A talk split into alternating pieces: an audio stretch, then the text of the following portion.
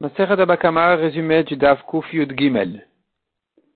Quand le Bedin envoie quelqu'un pour aller convoquer, pour aller convoquer quelqu'un au, au Bedin, et le chaliar, il revient en disant voilà, je l'ai convoqué, il veut pas venir, on le croit.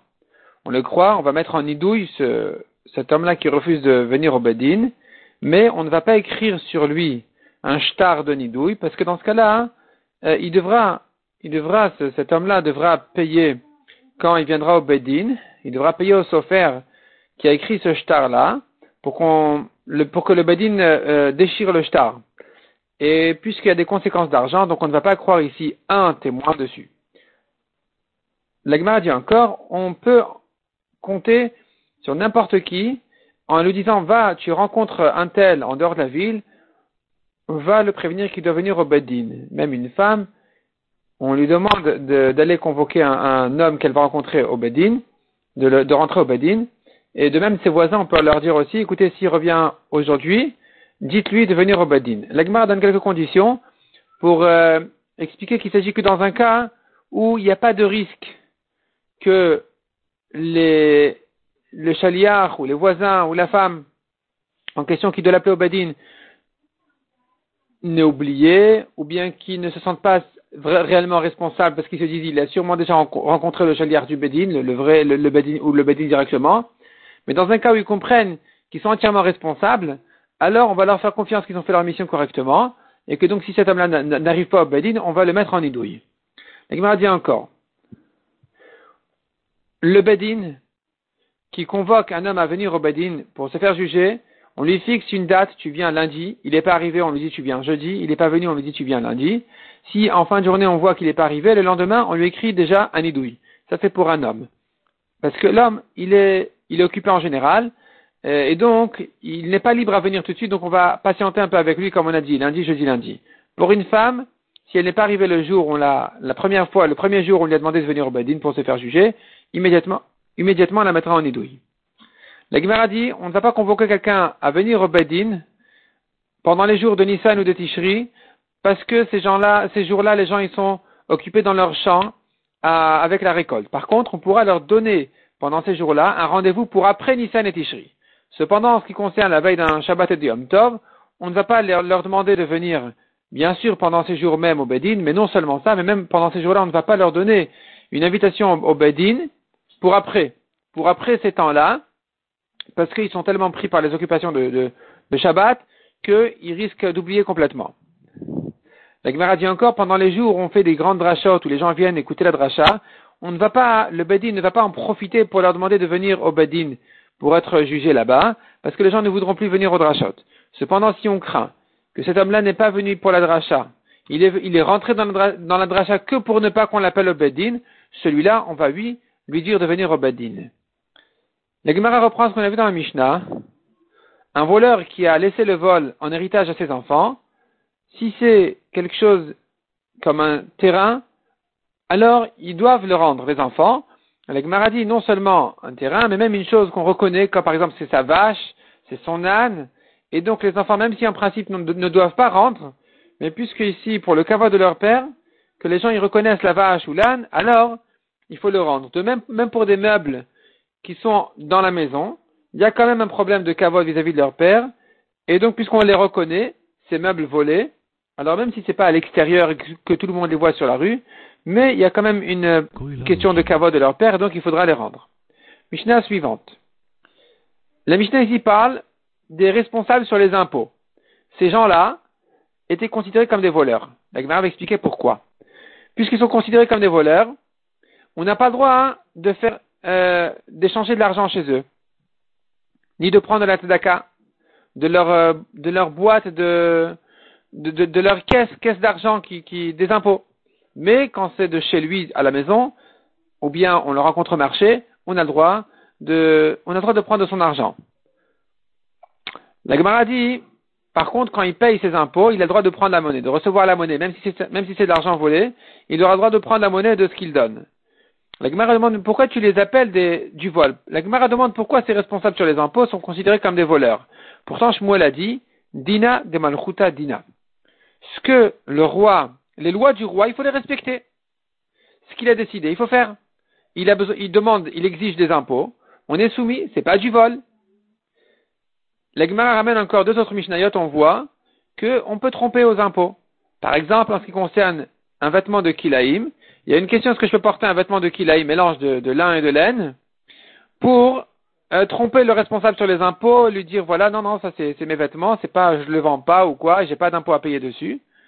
Et donc revient la question, mais pourquoi je suis pas, pourquoi j'ai le droit de tromper les responsables des impôts? De même, de même, on a le droit aussi, donc euh, quand quelqu'un vient pour les impôts, les taxes, on a le droit de lui faire un, de lui jurer en faisant un éder que euh, ces fruits-là, je ne paye pas dessus les taxes parce que c'est des fruits de Trouma, c'est des fruits qui appartiennent au roi, et donc j'ai le droit de faire un éder en le trompant, en disant que voilà, c'est pas, je n'ai pas à payer dessus les taxes. La Gemara demande pourquoi? C'est pourtant Shmuel a dit que les lois du roi, il faut les respecter. Elle répond à la Gemara trois réponses.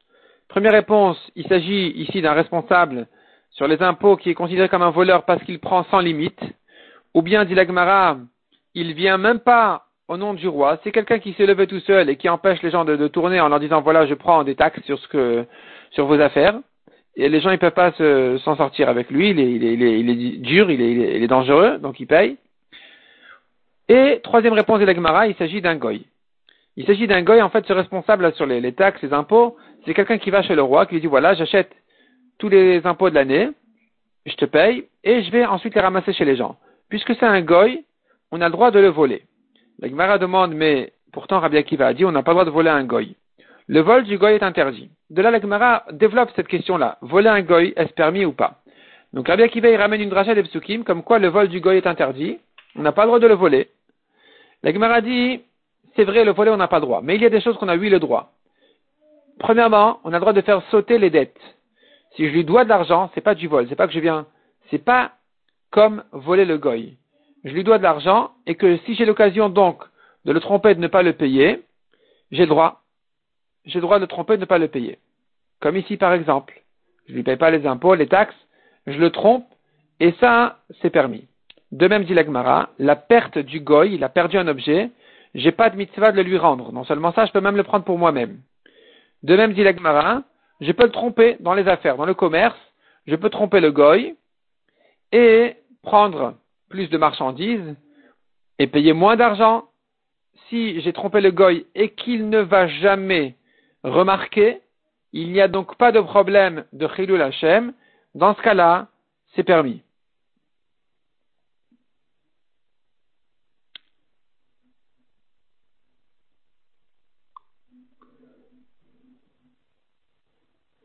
La Gemara continue avec euh, à traiter donc ces questions-là de, du roi, des lois du roi, qu'on a dit il faut les, il faut les respecter.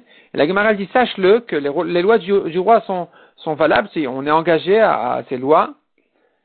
La preuve, c'est que voilà, le roi, il vient et il coupe, il coupe les palmiers des gens, il en fait des ponts, et nous, on a le droit de marcher, on traverse sur ces ponts, on marche sur ces ponts-là. Comment ça se fait? Pourtant, c'est du volet.